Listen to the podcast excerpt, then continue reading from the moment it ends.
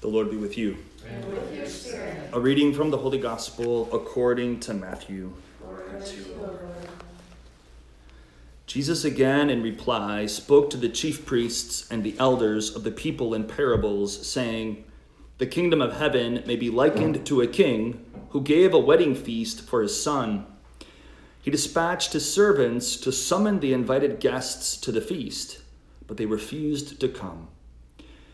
A second time he sent other servants, saying, Tell those invited, Behold, I have prepared my banquet. My calves and fattened cattle are killed, and everything is ready. Come to the feast. Some ignored the invitation and went away, one to his farm, another to his business. The rest laid hold of his servants, mistreated them, and killed them. The king was enraged and sent his troops, destroyed those murderers, and burned their city. Then the king said to his servants, The feast is ready, but those who were invited were not worthy to come. Go out therefore into the main roads and invite to the feast whomever you find. The servants went out into the streets and gathered all they found, bad and good alike, and the hall was filled with guests. But when the king came in to meet the guests, he saw a man there not dressed in a wedding garment he said to him, My friend, how is it that you came in here without a wedding garment? But he was reduced to silence.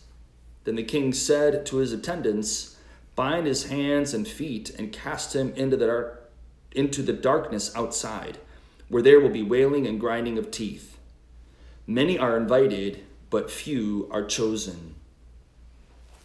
The Gospel of the Lord. Praise, Praise to you, Lord Jesus Christ. That was the best part for our sins. We've got some difficult readings here this morning. Not easy to interpret out of context. That's the problem sometimes when you just happen to come upon one of these readings. And if you haven't been following the story, or even if you have, it's sometimes hard to piece it all together. But at the beginning of today's gospel, at least we get a clue about the audience that Jesus is addressing. Jesus, again, in reply, spoke to the chief priests and the elders of the people in parables. So, this is a pretty tough crowd. Jesus was usually very stern with these guys because they were so hard on everybody else. At times, he even calls them hypocrites. For Jesus to call somebody hypocrite is pretty bad. you know, that's that means that Jesus is pretty angry.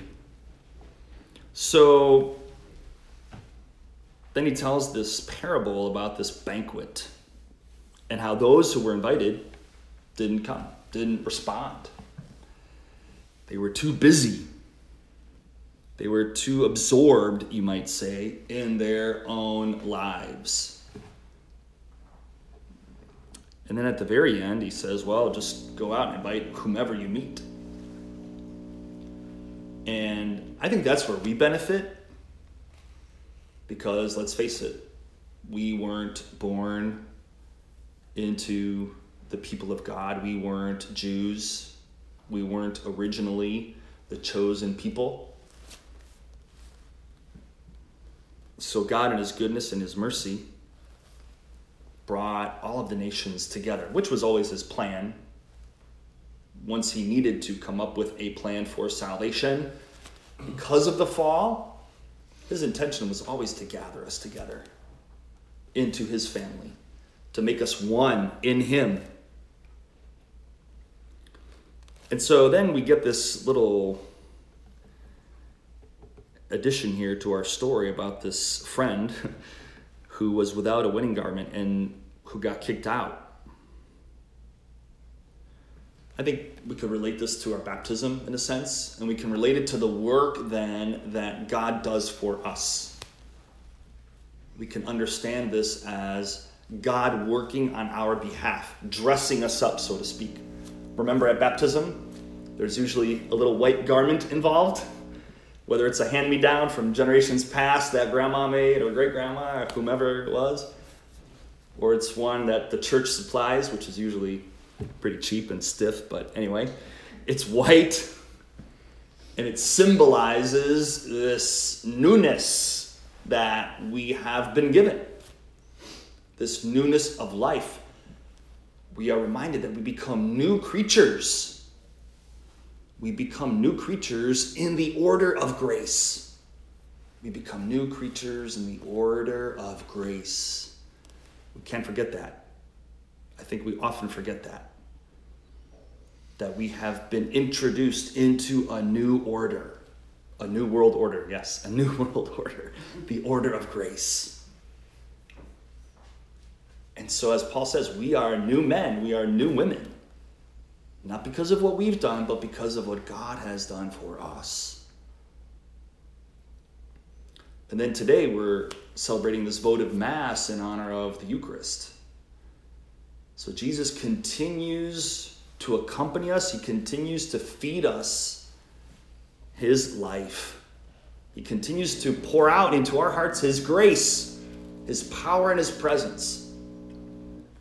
That's what we need. When I was inviting us to recognize and acknowledge our need for forgiveness and healing at the beginning of Mass, what's implied there is a recognition of our need for grace And so we typically receive grace through the sacraments, which take on these forms of bread and wine. At baptism, there's water. And so it reminds us that we are being fed and that we are having our thirst quenched by God. And so there's a deeper reality than just our physical bodies and our physical hunger or thirst, but there's a, a deeper thirst and a deeper hunger for God that sometimes we're not always in touch with. We sense that there's uneasiness in our lives, there's tension, there's stress, there's anger, whatever, you know, like I said. We're all having to work out our salvation in fear and trembling because we're so fickle. We're so susceptible to so many influences that are not of God. So we turn to God. That's why we're here, right? We're all here because we want God to touch our hearts. We want to be friends with God, who first wants to be friends with us. Let's face it. I was meditating on John 15 today. And Jesus there told his apostles, as he tells us right now, I call you friends. And then he goes on a little bit later, it was not you who chose me, but it was I who chose you. I chose you. As we heard him tell, was it Philip in the, no, it wasn't Philip, it was uh, Simon, right? The zealot in the chosen. I didn't need you, Simon. I didn't need you. I wanted you. I wanted to be your friend. I wanted you to be my friend. How beautiful is that? That feels good, right? We got we got to just kind of let that one wash over us and sink in. This new book I'm reading says, reflect on that with your head in your heart. It's a nice little phrase, isn't it? Reflect on that with your head in your heart. so let's ask the Lord to really uh, have that grace of friendship with Him take root in our souls and our bodies, and our minds and our hearts. Jesus, really truly present in the most blessed sacrament.